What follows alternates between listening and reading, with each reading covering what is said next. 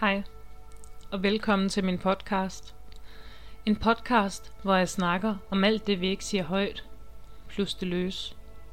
Det her afsnit hedder Kære mor, du må gerne dø nu. Af jorden er du kommet, til jord skal du blive, og af jorden skal du igen opstå. Det er ord, der for mange er forbundet med stor sorg og et stort afsavn. Ikke for mig. Jeg længtes efter at høre de ord. Ikke fordi jeg er et ondt eller koldt menneske, eller fordi jeg ikke vil være i sorg den dag min mor gik bort, men fordi det også vil blive en lettelsens dag. Jeg elskede min mor højt, og jeg mindes den, hun var engang. Det sørger jeg over. Jeg sørger over den varme, humørfyldte og fjollede kvinde, hun var, og jeg mindes hende og de gode tider. Men den dag, hun drog videre og tog hendes sidste åndedrag, der var jeg også lettet. Lettet over, at hun nu var et bedre sted og havde givet slip. At hun ikke skulle lide mere. At jeg ikke skulle lide mere. For hvor er det hårdt at se den, man har elsket som den første person i sit liv. Den, man skulle finde tryghed og glæde ved. Forsvinde og leve så uværdigt et liv. På døren, på plejehjemmet, hvor hun boede, stod rigtig nok min mors navn. I sengen lå der en kvinde, der måske godt kunne have antydningen af alene min mor. På væggen hang der billeder af en smuk kvinde. En kvinde, der var stolt. Hun var mor, og ikke mindst mormor. Men den kvinde i sengen var ikke længere min mor. Min mor døde, da hun var 58 år. Hun var født af kærlige forældre og vokset op i et godt hjem. Hun har oplevet verden som ung. Hun var vældig af mange og ofte centrum i forsamlinger. Hun var god til hendes arbejde. Hun var mor til to, og hun var mormor. Heldigvis er der ikke nogen, der kender fremtiden, for den kan ramme dig og dine kære i ansigtet som en våd klud. Min mor havde sklerose i mange år. En fandens til sygdom, der i den grad også går ud over de pårørende. En sygdom, der for i hvert fald mig, har betydet, at min ellers så glade og smilende mor for 15-20 år siden langsomt ændrede sig til en dårligere udgave af sig selv. Den ramte hende kognitivt og fysisk. Den kom i etapper, og for hver gang ændrede den det menneske, jeg kender eller kendte til det værre. Min mor havde som sagt haft sklerose i mange år. De sidste 15 år var de værste. Bid for bid blev hendes evne til at klare sig selv taget fra hende. Det ramte hende fysisk. Hun fik rollator. Siden han kørestol. Mormor racer, elskuter, kært barn har mange navne. Man skal finde humoren i det daglige for at kunne være i det. Hun flyttede i en beskyttet bolig for til sidst at bo på plejehjem. Lænket til en seng, holdt i live af sondemad, væske og medicin. Hun kunne ikke engang ryge mere til sidst. Det var ellers en af hendes store livsglæder. Det var som man havde lyst til at tænde fem cigaretter på én gang og puste dem ind i hovedet på hende, bare for hun kunne opleve lidt glæde. Hendes personlighed blev ramt. Hun blev mere bitter, vred, urealistisk og bange. Takt og tone var pludselig en by i Rusland. Til sidst sagde hun ikke ret meget. Min mor var tæt på at dø en sommer. Hun fik anlagt en sommerfugl. Det er en lille nål i benet, hvor man kan give smertestillende og beroligende medicin. Hun var dårlig, rigtig dårlig, og meget svækket til sidst. Hun havde vågekoner, der sad ved hende om natten, så hun ikke skulle være alene. En aften var både min søster og jeg hos hende. Vi havde en samtale med hende. Hun havde ellers kun sagt få ord i lang tid. Inden da. Hun havde været svær at kommunikere med. Men hun fik sagt, jeg er fandme bange for at stille træskoene. Den første sætning, hun havde sagt i lang tid. Vi græd. Hun græd. Vi forsøgte at berolige hende og sige, det er okay at give slip. Hun skulle vide, hun havde gjort det godt. Jeg var fuldstændig afklaret. Det havde jeg i øvrigt allerede været nogle år forinden. Men hun var bange, og med god grund. For hvor er livet uretfærdigt, når du ikke føler, du er færdig med at leve det? På trods af, at hun var skin og ben, havde den ene infektion efter den anden. Fik sondemad og væske gennem en sonde, kæmpede hun videre. Halvandet år senere var hun der stadig. Hun havde overvundet gentagende infektioner og indlæggelser. Alt imens hun forsvandt mere og mere. Det er en høj pris at betale. Der var næsten ikke kontakt til sidst. Førhen kunne jeg få en reaktion, hvis jeg sang for hende eller lavede en joke. Hun græd, når jeg kom, og smilede til mig, når jeg var på besøg. Til sidst kiggede jeg bare ind i tomme øjne. Ind i et tomt sind. Måske ænsede hun en sjældent gang, at jeg var der. Berøringen var blevet fremmed for hende, og hun afviste kærlige strøg på armen. Mest af alt lignede hun et panikslagende dyr i fangenskab. Ude af stand til at kommunikere ret meget. Det seneste halvandet år, hun levede, var en lang kamp. Ikke mindst fordi min kære og jeg så meget forskelligt på det hele. Jeg havde været afklaret så længe med, at min mor ikke havde et værdigt liv, og hun fortjente at få fred. Nogle af de nærmeste omkring mig mente, at jeg var ondskabsfuld og havde de tanker. Der kom en kløft imellem os. Nogle gange tikkede der en sms ind. Mor er indlagt. Kommunikationen var død. Min mor desværre knap så død. Når jeg fortalte åbenhjertet og ærligt om, hvordan jeg havde det til andre, blev jeg mødt med blandede reaktioner. Nogle måbede. Måske tænkte de, det var bedst ikke at sige noget. Af andre blev jeg mødt med forståelse og kærlig omsorg. Nogle helt tredje synes jeg var kold. At man ikke kunne ønske for et andet menneske, at det skulle dø, det var ikke noget, vi skulle gøre os til herover. Nogle gange sad jeg med min mor, med tårerne trillende ned ad kinderne. Jeg nærmest forsøgte med tankens kraft at sætte hendes vejrtrækning i stå. Var en pude overhovedet en mulighed? Det er naturligvis, eller var, desperate tanker fra en desperat datter, der ikke kunne kende sin mor mere. Jeg havde aldrig kunne gøre alvor af det, men hvor jeg dog ønskede, hun fik fred. Jeg gik og ventede på det uundgåelige. Hver gang hun blev indlagt, behandlet, og vi fik reddet hendes liv, var det bare for mig endnu flere måneder i helvede. Både for mig og for hende. Havde min mor vidst, hun ville ende sine dage som det tætteste, du kommer på et levende lig, havde hun for 20 år siden sagt, skyd mig, hvis det kommer så vidt. Jeg følte, at livet svigtede mig, og jeg følte, at det hele var hammerende uretfærdigt. Jeg havde passet og plejet min mor de seneste 15 år.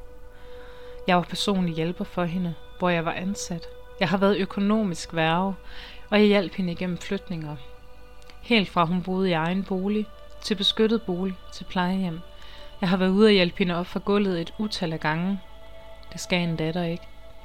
Jeg fulgte hende til alverdens undersøgelser, sygehusbesøg og indlæggelser. Jeg så med fra sidelinjen. Jeg var forstående og samtidig ondskabsfuld. Det var jeg i ren afmagt, fordi hun ikke indså situationens alvor. Jeg var der ikke ret meget op til hendes død. Det, at jeg ikke kunne gøre noget ved det, det, at det gjorde så ondt at være vidne til, gjorde, at jeg også måtte være egoistisk og tænke på mig selv. Jeg skulle også være mor for mine egne børn, være kæreste, passe mit arbejde. Jeg var ved at krakelere, og jeg var psykisk træt. I øvrigt også fysisk. Jeg var ked af det, og jeg var træt af den sorg, det var at vente på det, der ikke kunne undgås.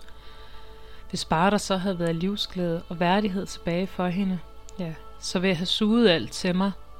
Men det var simpelthen så hårdt at være i. Jeg kunne næsten ikke. Jeg var ramt af konstant dårlig samvittighed over ikke at føle, at jeg levede op til min pligt som datter. Jeg havde og har heldigvis stadigvæk en god kæreste, veninder, familie med videre, der var gode til at sige, det er okay. Hvis der er nogen, der har været der for din mor, er det dig. Du har været der meget mere end nogen anden. Inderst den ved jeg det også godt. Men jeg var træt. Jeg var i sorg. Jeg mindedes til sidst noget, der ikke var der længere. Jeg vil gerne have fred, og jeg vil ønske, at min mor fik fred. Jeg havde brug for afsked, afklaring. Ikke mindst havde jeg brug for ikke at vente længere. Ikke at være i ventesorgen. Og jeg havde brug for bare at få lov at være. Være den bedste udgave af mig selv. Måske nok var det uden en af de vigtigste personer i mit liv. Men så ville jeg, hun ville, være et bedre sted og endelig have fået fred.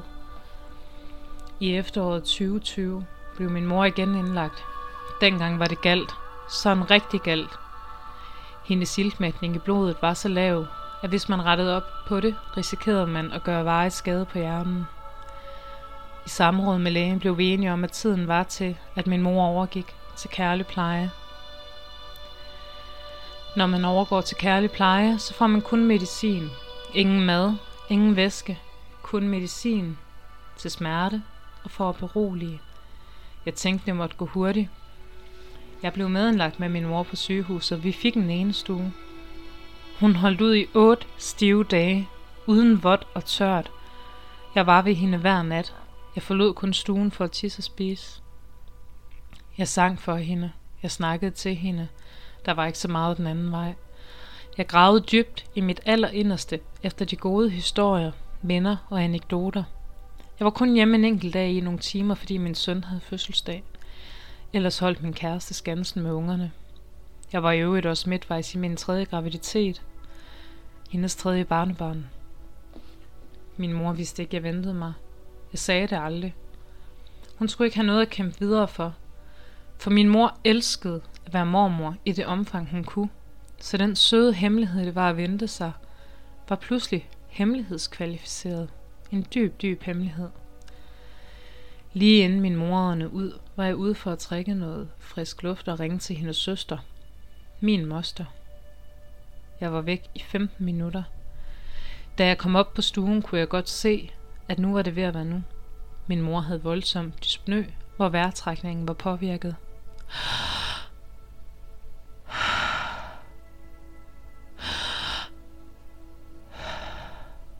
Hver gang hun havde åndet ind, tænkte jeg, nu er den nu. Men hun kæmpede videre. Min søster var i Dubai på daværende tidspunkt, men jeg fik ringet hende op på FaceTime, så hun kunne være med i afskeden med min mor. Jeg var ikke i tvivl. Jeg græd. Hun græd. Det var helt enormt hårdt, og samtidig så smukt i den forstand, at det ikke er alle forundt at have folk omkring sig, når man tager herfra. Efter 10 minutter kom der ikke mere luft ud. Hun tog sin sidste vejrtrækning. Jeg stod der med en helt enorm stor følelse af ærefrugt. Jeg er tilhænger af, at man oplever ærefrygt, fordi det giver noget på den mentale konto, men nok ikke lige i den forstand. Og så alligevel. Jeg følte ikke, at min mor kunne være taget herfra på smukkere vis. I stillhed. Ordentlighed. Med en i hånden og en anden med på video. Det føltes som en evighed, inden jeg trak i snoren og kaldte på sygeplejerskerne. Jeg havde bare brug for lige at være. Lige at holde min mor i hånden lidt længere, selvom hun ikke længere var her. Kysse hende en sidste gang og kramme hende. Da jeg var klar, kom sygeplejersken og gjorde min mor i stand. Efter et par dage var jeg ude at sige et sidste farvel.